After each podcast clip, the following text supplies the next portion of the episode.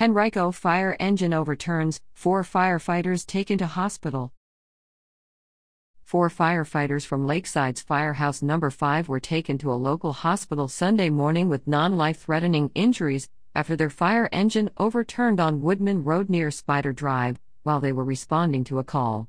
The truck slipped on snowy roads, spun off the road, and then overturned, according to fire officials.